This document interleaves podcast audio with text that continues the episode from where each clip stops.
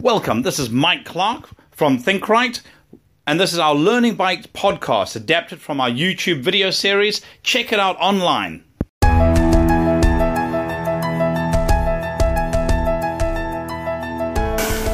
Welcome to Learning Bite, short short bites of information that you can apply immediately.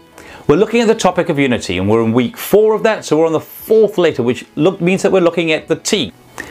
How unified is your team? Do you have silos within your organization?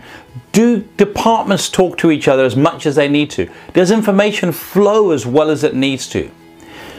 Unity requires people to be working together towards a common purpose and a common cause.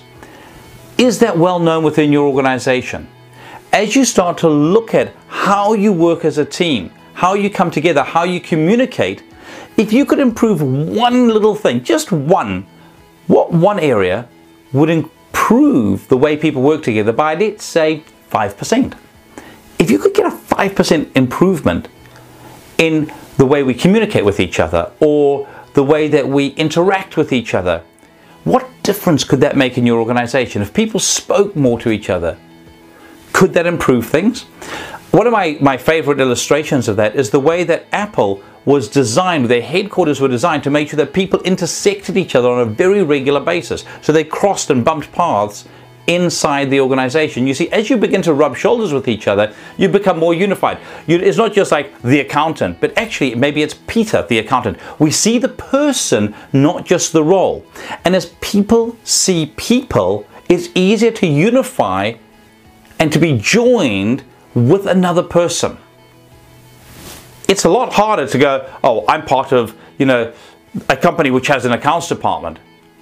And that's why team building days work so well together because suddenly it's not just the role, it's not the responsibilities. We begin to see the person and people connect with people. What could you do to create more unity in your team? And what difference would that make? Give that some thought and here's to your success.